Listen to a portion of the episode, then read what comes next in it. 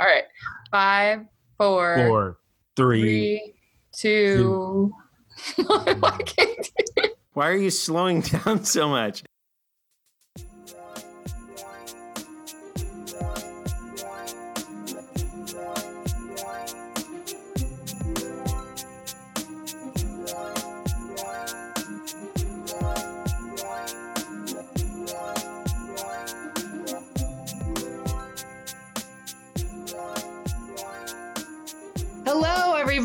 Welcome to season three of the Compact Nation podcast. We're back after a little bit of a summer hiatus, and we've been doing some work on this, so we've got some exciting changes to talk about. But first, some introductions um, in case you're new or just forgot what we sound like. This is Emily Shields, Executive Director of Iowa Campus Compact. And I'm Andrew Seligsohn, president of Campus Compact. So, one of our big changes is the voice you're not hearing right now. Uh, J.R. Jamison, uh, director of Indiana Campus Compact, for reasons that he will get into when he joins us a little later in the podcast, is no longer going to be a co host of the podcast. He'll be back as a guest host, and there are really exciting reasons for the change. And um, we will. Uh, talk to him a little bit later in the episode about some of those things. Um, so that's one change. Another change is that we are replacing JR. Just kidding. There's no such thing as replacing JR. But uh, Vice President for Network Leadership of National Campus Compact, Marisol Morales, will be joining us as a co host of the podcast, but on future episodes. Um, Marisol wasn't able to join us today, but Andrew, do you want to say a little bit about her role and maybe what our listeners can expect with her joining us on the podcast? Absolutely. So Marisol has kind of a two dimensional role at Campus Compact. She is, as her title suggests, network leadership. She's kind of the, the point of contact from the national office for the leaders of our state and regional compacts around the country, helping to support their work uh, and helping make all of us greater than the sum of our parts. Uh, she also leads our work in the areas of equity, inclusion, and diversity. And part of the idea is that we want those things to be interconnected. That that the that second category of work isn't separate from everything else we do. It's integrated into the ways we operate nationally and across the country.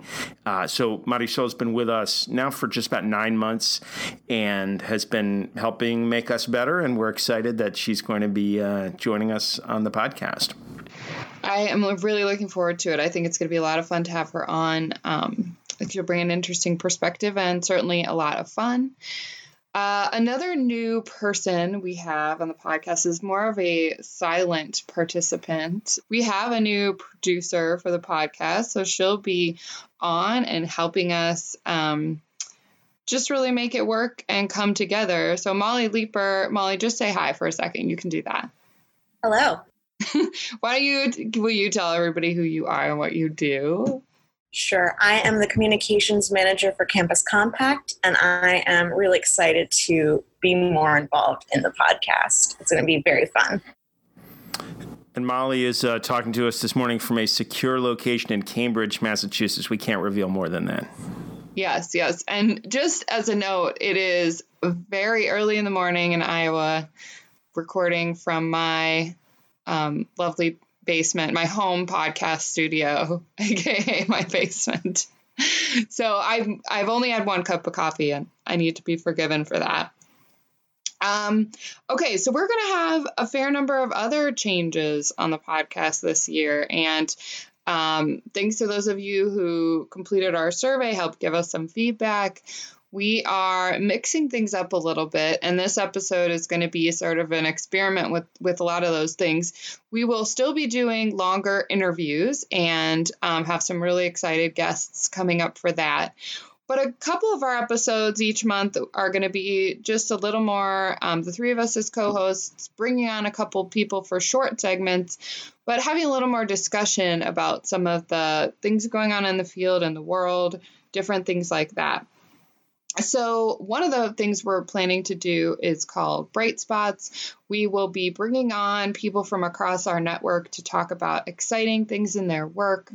And this time we brought on J.R. Jamison so that he can bid a fond adieu to our listeners, but also share some of the exciting things he has going on um, that were his reasons for not being able to continue to co host. So we'll go to our interview with JR. Well, hello, JR. Hi. Thank you for coming on the Compact Nation podcast today. Absolutely. It's kind of strange to be, I guess, the guest. It is a little bit, um, but we're excited to talk to you. And we want to start with so we kind of start out the episode explaining that we have a new host. Um, replacing, though you can never be replaced. Can't replace JR. JR. uh, but we didn't really explain to everyone the exciting developments in your life that have led to that. So fill us in. Yeah, well, first you guys fired me from the podcast. No, I'm We just did. kidding. That's actually not true. No, I'm extremely sad to leave the podcast because this was a fun thing to do. But I did get a really great opportunity, two opportunities actually, that has made my life really complicated this fall. And I had to make hard decisions about what I could give time to and what I couldn't. And so one of those is that I signed with a literary agent in June for my memoir and I'm deep in the editing process of that. And all of my edits are due back to my agent on October 1st. And then we're going on submission to have a publishing house acquire the book. So hopefully, my memoir will be coming out in about the next year to year and a half. And so that's Well, taking. Yeah, that's exciting. Can you tell us anything about it? No, no, I'm just kidding. Ah! Yeah, I can. No, I'm. It's a I- secret memoir. I signed myself to secrecy. No, uh, it is a memoir about my relationship with my dad, who is fairly conservative and supported Trump during the 2016 election.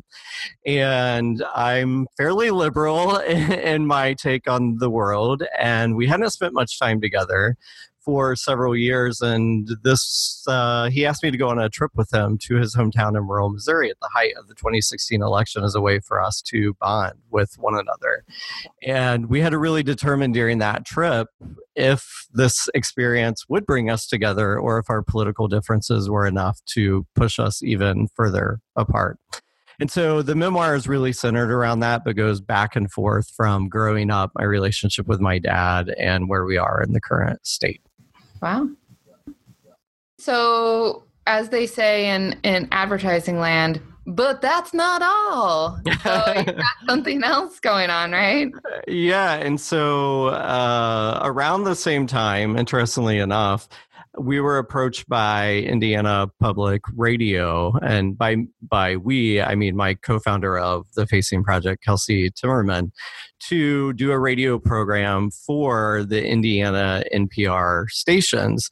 And so we were thinking about like what that could look like, and so we pitched to them an idea of doing a show that would be This American Life meets StoryCorps, where we would do a little bit of commentary, but we would really focus in on the stories we've collected over the last five years, which is about 1,500 different stories on various topics from poverty to human trafficking and such.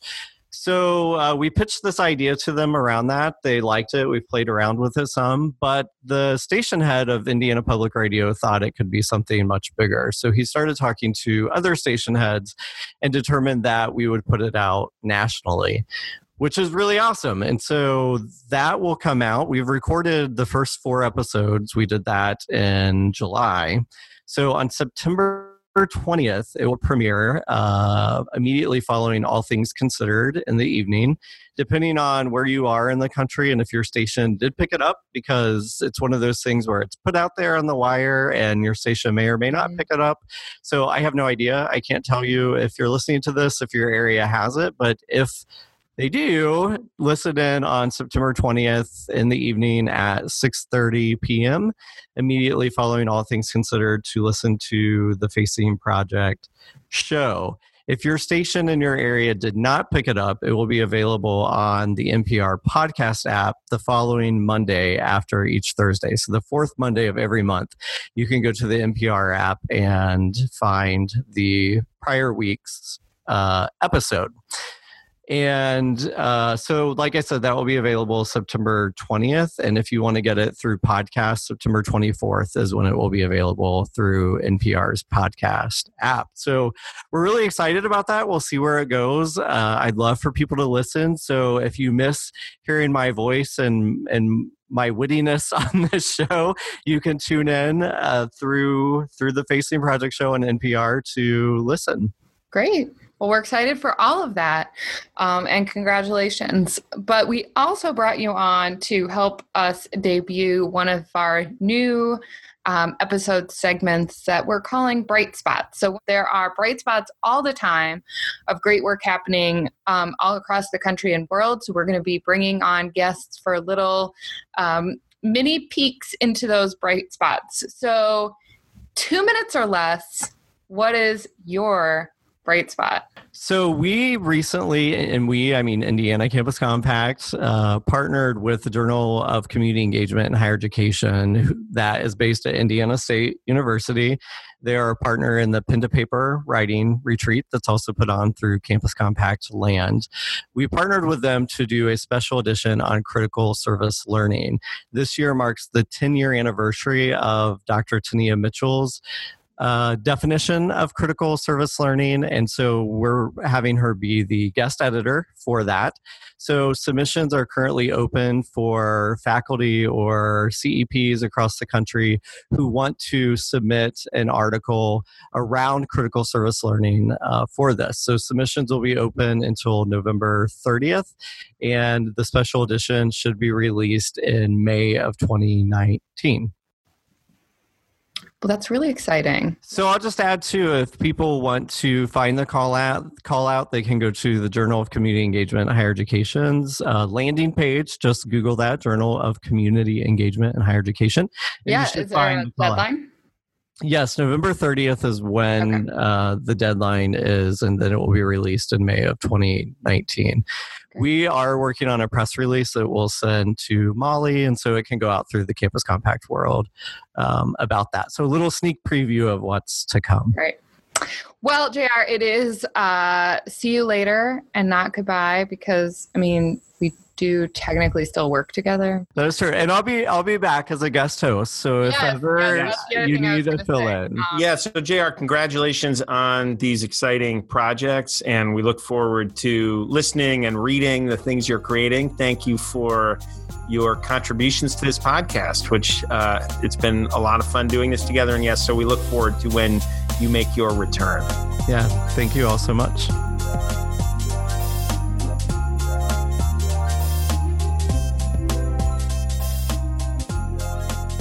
We're back. So uh, we will miss JR, but as you can see, there are exciting things to come and still places to find his voice. Okay, so one of the new segments we're launching today is called What Does That Mean? What does that mean? You know, one of the things in joining, I think, the higher ed field, and one, one of the things a lot of people find in higher ed is just there's a lot of jargon and a lot of acronyms and just generally some confusing language. And it's not always clear we all know what we're all talking about or what we all mean. So we're going to take some of the words that we use in this arena and really dig into what they mean and, and don't mean, what we think they mean, and things like that. And we're going to jump right into an exciting one, I think, for both of us, given our um, careers and background, which is the word political just simply political. So let's start with what, how do people use that word today?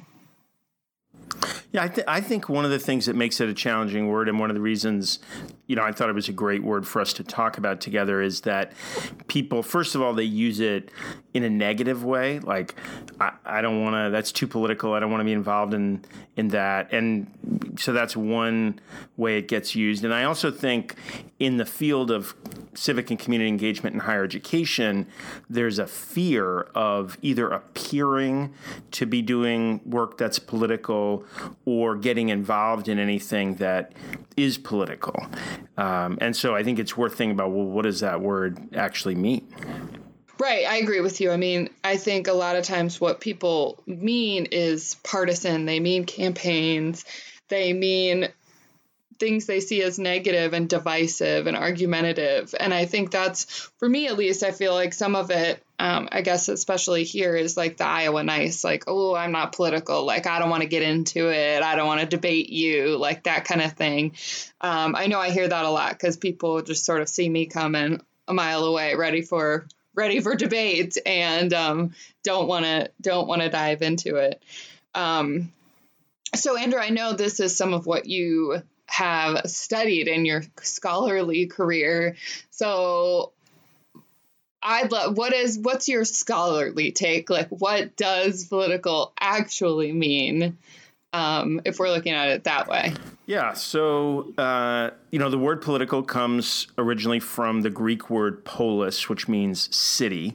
And then there was a derivative term from that, polites, which is the, the Greek term for citizen, and it's directly connected. Somebody who's part of the city, who's a member of the city, who makes up the city. And so that which is political meant in that context things that related to the affairs of the city. So there were things that might just be your own private personal affairs, those were not inherently political. But the things that had to do with what was shared among people who shared a place that they lived, those are the political things, and the people people who take care of those, who work together to deal with whatever comes up for everybody, those are the citizens. And in Latin, we have the very same kind of parallel. So the Latin uh, civitas, meaning city, and then uh, you know, the word citizen is derived from that directly, and there's the same kind of parallel that which the, the people who make make uh, sense of what's going on for everybody are the citizens, and the unit was the city because that's where people lived.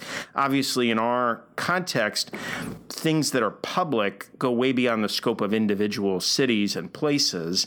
Uh, most people, a lot, a lot of people in higher education talk about John Dewey's work on democracy and education, but he wrote a great book called The Public and Its Problems, and one of the central points of that book is you're part of a public with anybody where there are problems of a scope that you need to work together to solve them. So, in the era of global climate change, we're all part of a global public because that can't be solved at the level of an individual city. There are other issues that we really can deal with at the local level. So, for me, one of the difficult things when people say I'm not political or this isn't political, et cetera, is if you care about the affairs of your place, the communities you're part of, those are political concerns. And that doesn't mean they're about power or about, you know, winning contests against other people. It means they're about uh, addressing those issues in ways that are consistent with your values individually and our shared values.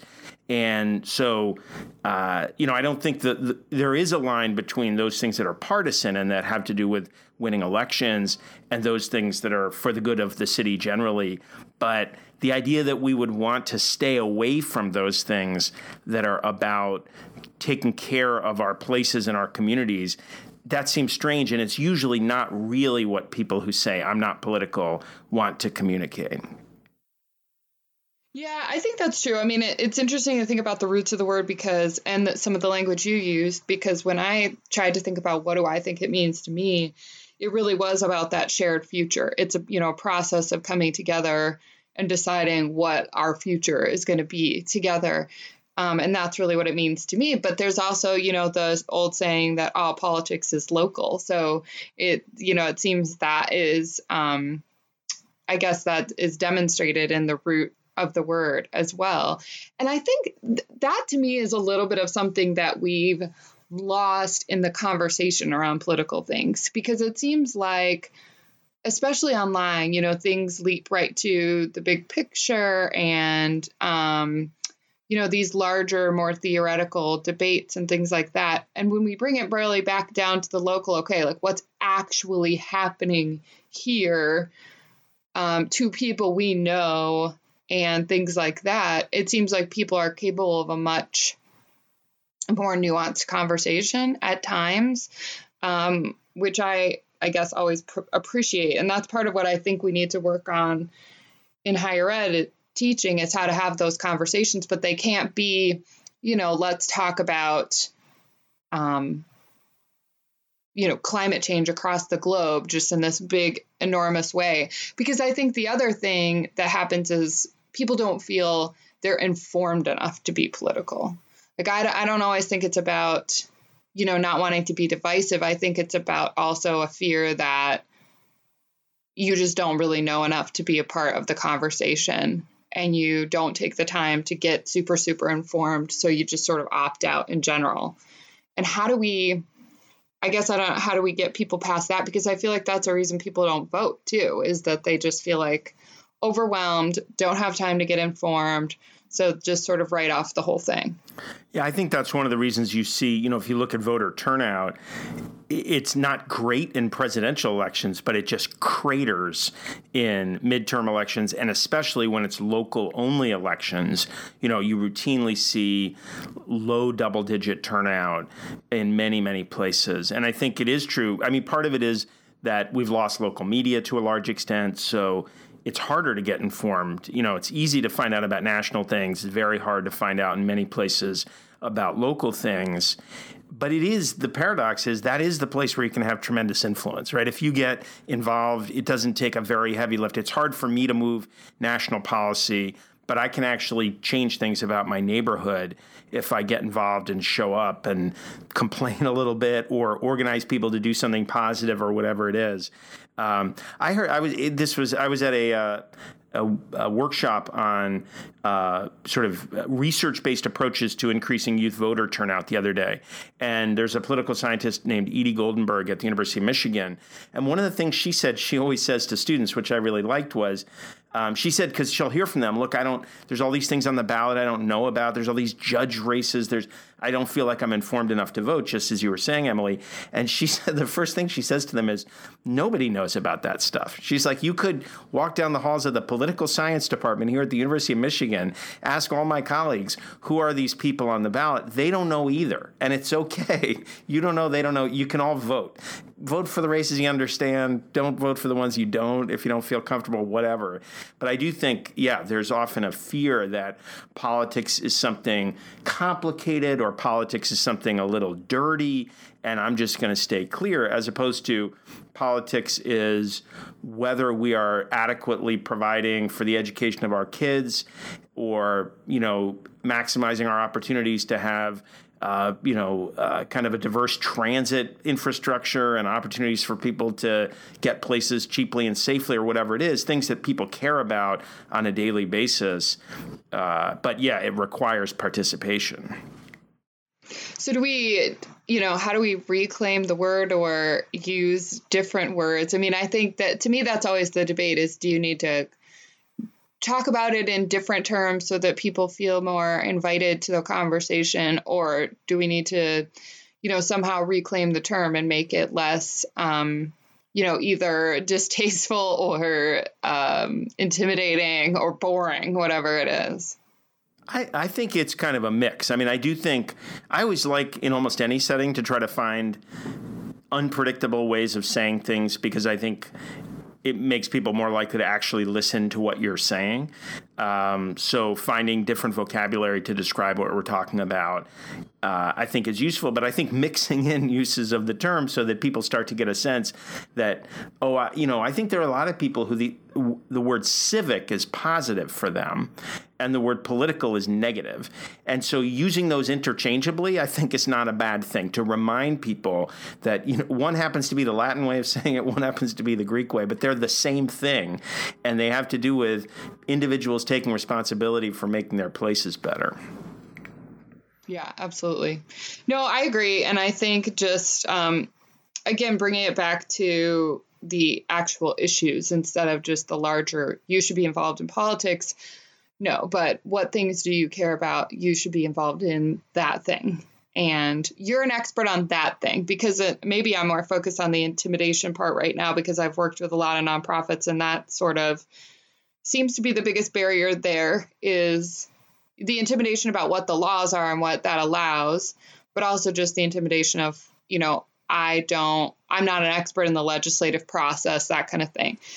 And I always say, you're an expert though in your experience, you're an expert in what your nonprofit does, and that legislator you know, maybe an expert in one or two things, but can't be an expert in everything that they're expected to vote on or understand and needs people like you to get involved and explain it in your terms and in how it plays out in your life. And that's all lobbying or advocacy really is in a lot of ways. Um, yeah, and just to be on the legal side, you know what what the law for nonprofit organizations, all the law prohibits is engagement in election activities.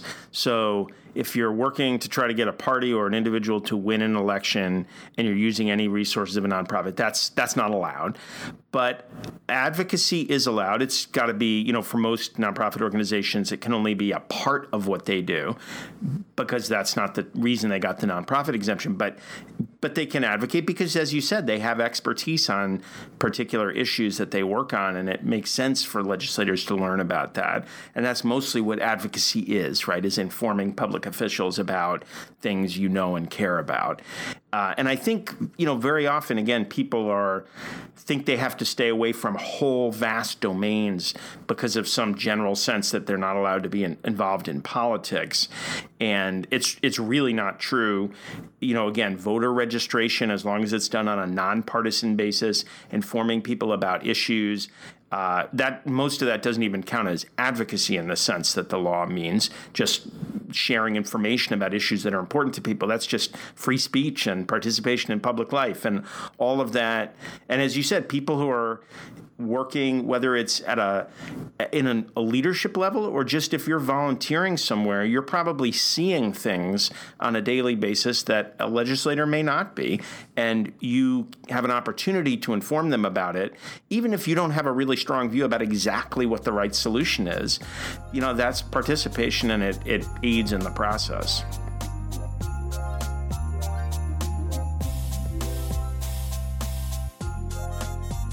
Okay, so as I mentioned earlier in the episode, we are not doing an interview this episode. We're launching a series of new segments where we're going to talk about different things happening in the field, um, help bring no, new research resources to you, think about different ideas. So the next one we're calling decoding research. We're going to take a research article, some new information in the field, maybe that you don't have time to read, and we're going to share some information from it, share some ideas of what you might do with it. So, with this one, we're going to continue the conversation about political activities and political learning and talk about a new report from the Institute for Democracy and Higher Education at Tufts some of you might be familiar with Nancy Thomas, she's the main researcher there. She does the national study of learning, voting, and engagement. Learning, vote, voting, and engagement, otherwise known as NSLVE, right? Another um, acronym that gets thrown around. So basically, with that study, they've looked at voting on hundreds of campuses across the country and looked at really done a deep dive into what is happening on campuses with higher rates of student voting. So they use that to put out a new report called Election Imperatives that really dives into that research, what they've learned from it, and some of the things that campuses might think about doing in order to really meet that civic mission and increase student participation in the political process, and therefore, hopefully, uh, political participation in the political process across the board. So, Andrew, what did you take away from this report? What were some of the biggest things that stood out to you as as things people should really walk away thinking about and and and considering how to do things differently? Well, I think one. Um, maybe the thing that most I take away from it is about ensuring that you're working on two fronts. And one of those fronts is I think the one we tend to focus most on when we think about student voting, which is kind of the procedural front. So one of their, you know, recommendations is remove barriers to student voting. That is often a straightforward thing to do. Conceptually, it can be hard in practice, um, but that's kind of on the process front. You know, set things up so it's easy for students to vote on your campus, through your campus, to register to vote, to get informed about voting procedures in all of the states that they might come from, depending on the kind of institution it is, et cetera, et cetera. But there's a second front, and you know, I've learned a lot about this from the researchers at the Institute for Democracy and Higher Education and from other sources, which is really about creating a climate of political discussion, engagement, conversation on the campus. Um, and, you know, so they, one of the recommendations is establish a permanent and inclusive coalition to improve the climate for learning and participation. Uh, there's another one that's talk politics across campus, um, involve faculty across disciplines in elections. And, you know, I think from other sources, we've seen a lot of research showing that students, first of all, take a lot of signals from uh, their institution and the, the faculty and staff who make it up about what matters. And also just that generally, you know, people vote when they can see a reason to vote. And even if it's pretty easy, they won't turn out if they don't see why. Again, I think the reason people show up for president presidential elections and not midterm elections isn't that it's any harder to vote in midterm elections. It's equally easy or hard, but uh, but they just don't know why. They don't feel that it makes a difference in a way they can identify. Yeah, absolutely. And I it, so for me that really stood out the idea of moving from you know episodic activities like a voter registration drive here and you know a debate here to really thinking about political learning a lot more globally and across the campus. But that speaks to a lot of what we just talked about, you know, people don't want to touch that, right? Politics seems like this thing that either has nothing to do with them or is distasteful or that kind of thing. Or maybe just, you know, I teach biology, leave that to the political scientists. So, how, uh, but now we know from this research, other research, that it's the climate across the whole campus, that obviously every discipline is impacted by politics and has the ability to impact politics but I think that's a question of, you know, how do we make that case? How do we convince um, more faculty members, more staff across campus that this is um, their job? It is something they have a responsibility for, but also should want to be a part of. I mean, to me, one of the interesting things about this is that I think if you talk to any individual faculty member about things they believe their discipline can contribute to public discussions.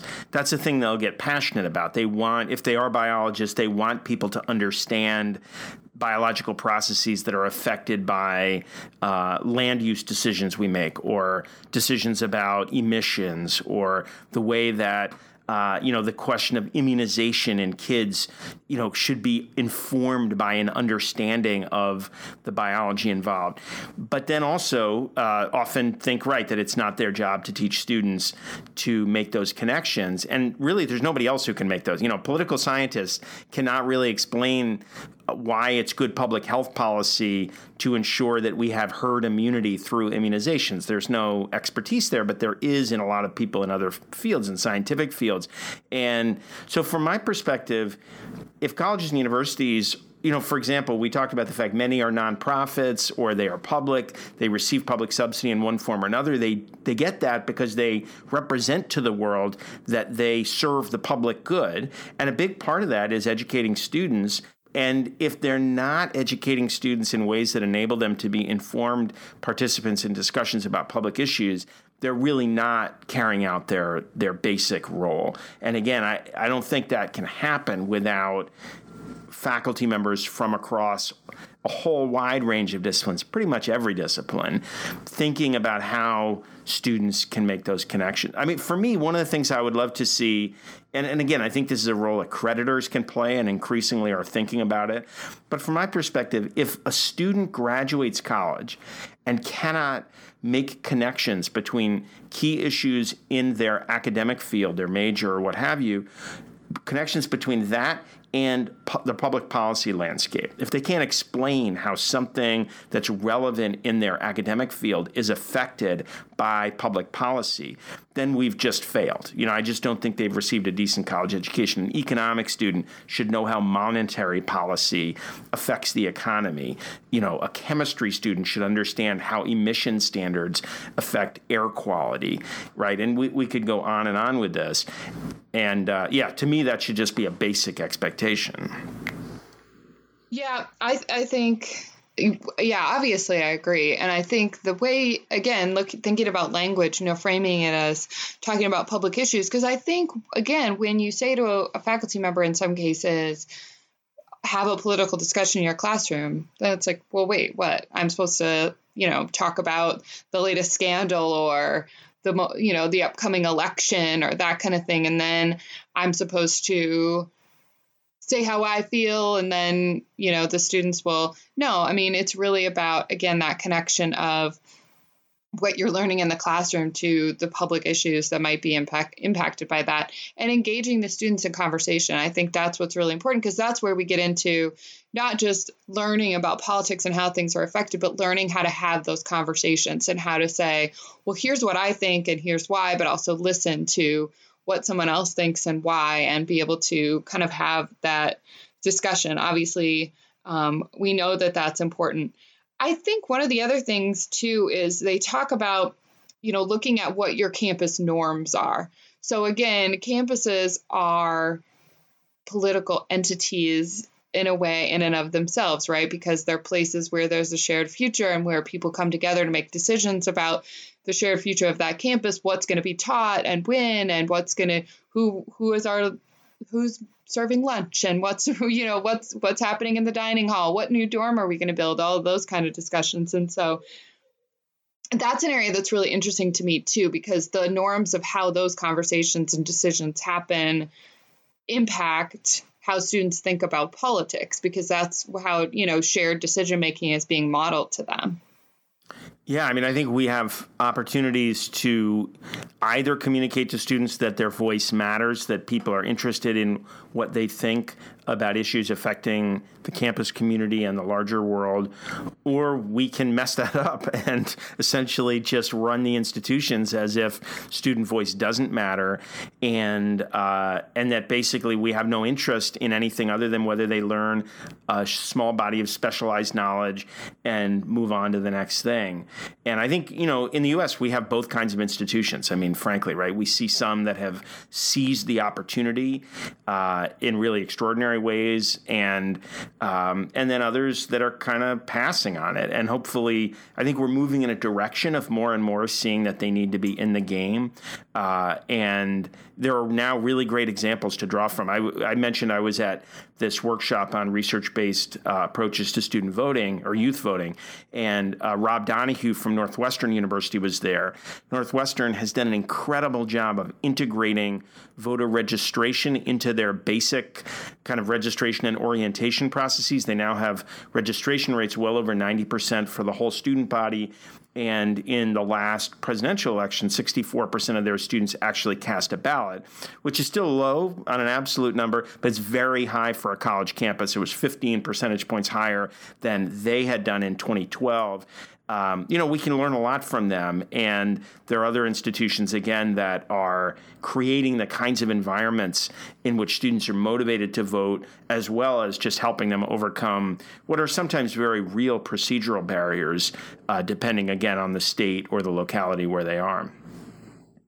Yeah, and the good thing about this report, honestly, is that it just, um, you know, it it goes through a lot of things campuses can be thinking about whether you're an individual faculty member or an individual staff member and you're just thinking about what you can do with your own classroom or your own program or if you do have some ability to influence the larger uh, approach of the campus. There are a lot of really concrete ideas and resources and a couple that really stood out to me. You know there are some that just sort of uh, can be used to make this a little more fun. So there's a right to vote web wheel from the Brennan Center for Justice, I think it is, that they reference that kind of goes through again how people our history of who's had the right to vote when and that kind of thing and gives that background.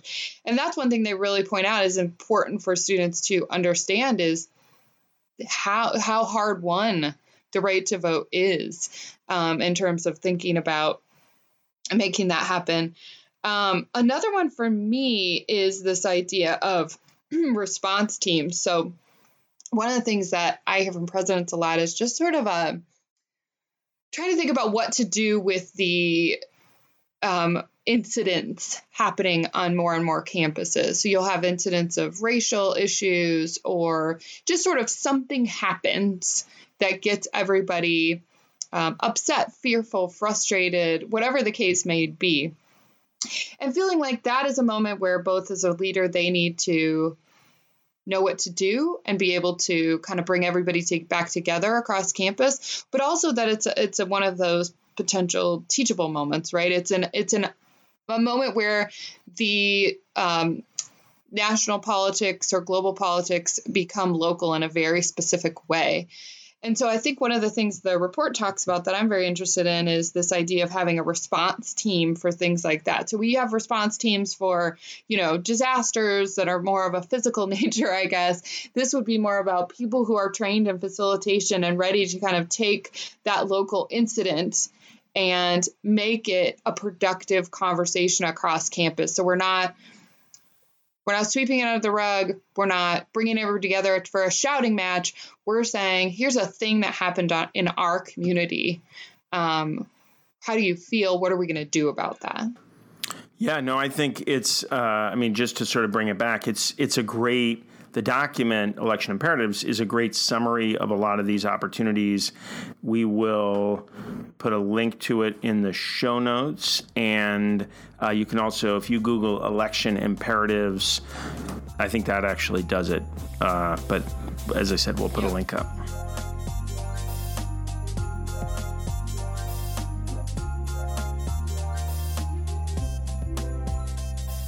Right, so we're going to end every episode with a new segment we're calling Public Problem Solvers. I think we're, like most people, uh, on a daily basis feeling a little overwhelmed by the news cycle and the number of um, sort of issues, problems, those things going on.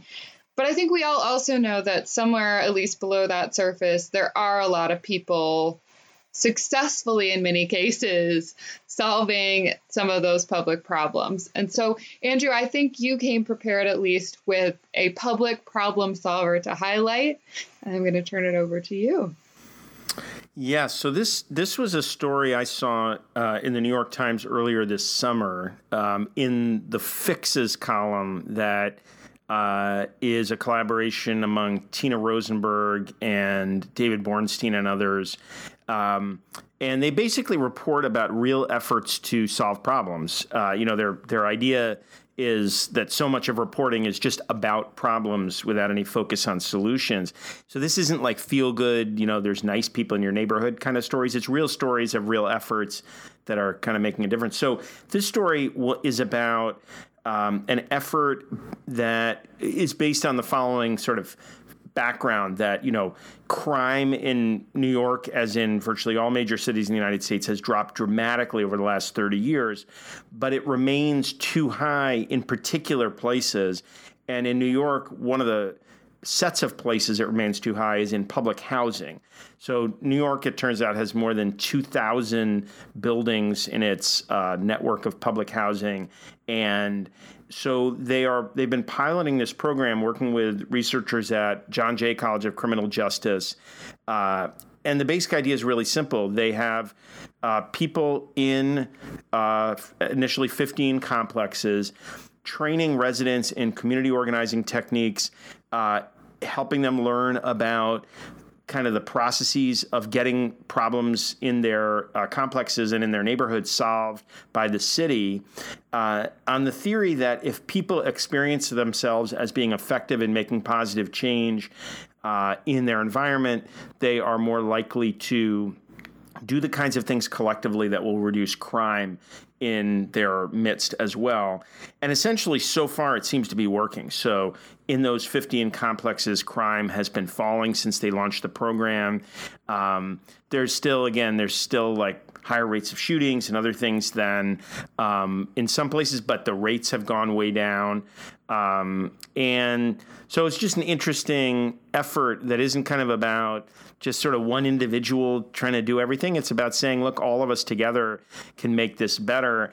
And it's kind of, I think it's an interesting contrast to the way people have talked about sort of broken windows, policing, and whatever the idea that you know, and the, the focus is it's not about not having the elevator's not working or trash that's out there or whatever. It's about people recognizing that they're in a position to do something about it. In such, you know, in a city where, for for real, for a very long time, often poor people, people of color, were not in a position to influence outcomes.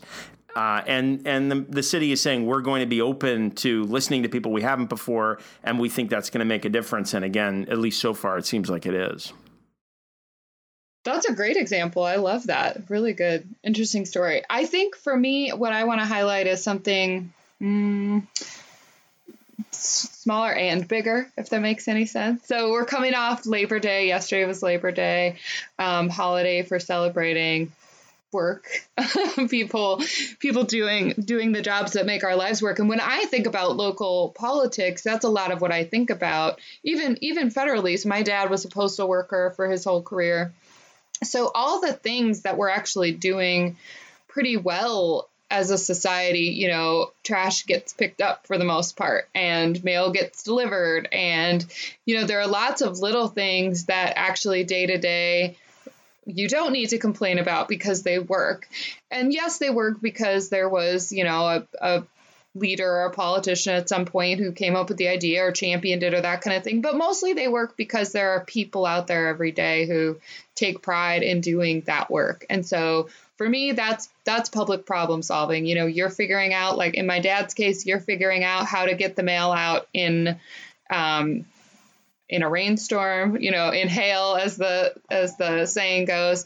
But I think that's across a lot of the different things you think about in your community. You know, if there are nice flowers downtown, somebody figured out how to get that done, that kind of thing. So I think that um, that's my public problem solvers of today. I think is just all the people doing the little things that make um, a big difference in terms of how our communities function and how we all are able to move forward together. True. Yes. Okay. So I think that is our podcast for today.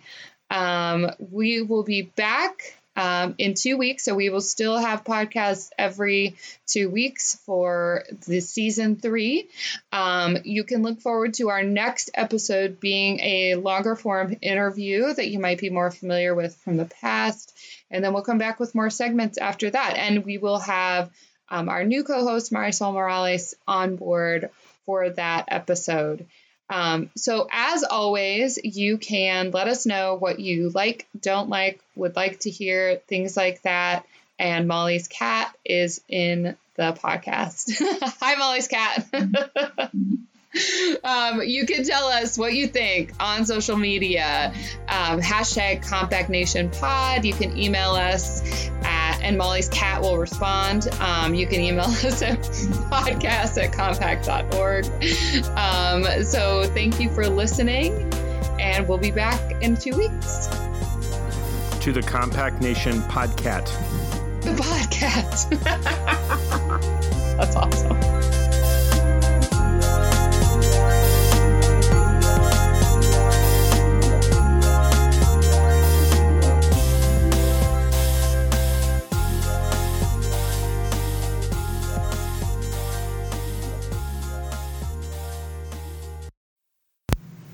The Compact Nation podcast is produced by Molly Leeper, Communications Manager for Campus Compact. Campus Compact is based in Boston, Massachusetts, and has over a thousand member colleges and universities across the country and beyond. If you want to learn more about Campus Compact, visit us at compact.org. You can send your comments, questions, and show ideas to podcast at compact.org or find us on social media with hashtag CompactNationPod or find us on social media with hashtag CompactNationPod. You can find our podcast on iTunes, SoundCloud, or Stitcher. And don't forget to rate us, review us, and tell your friends.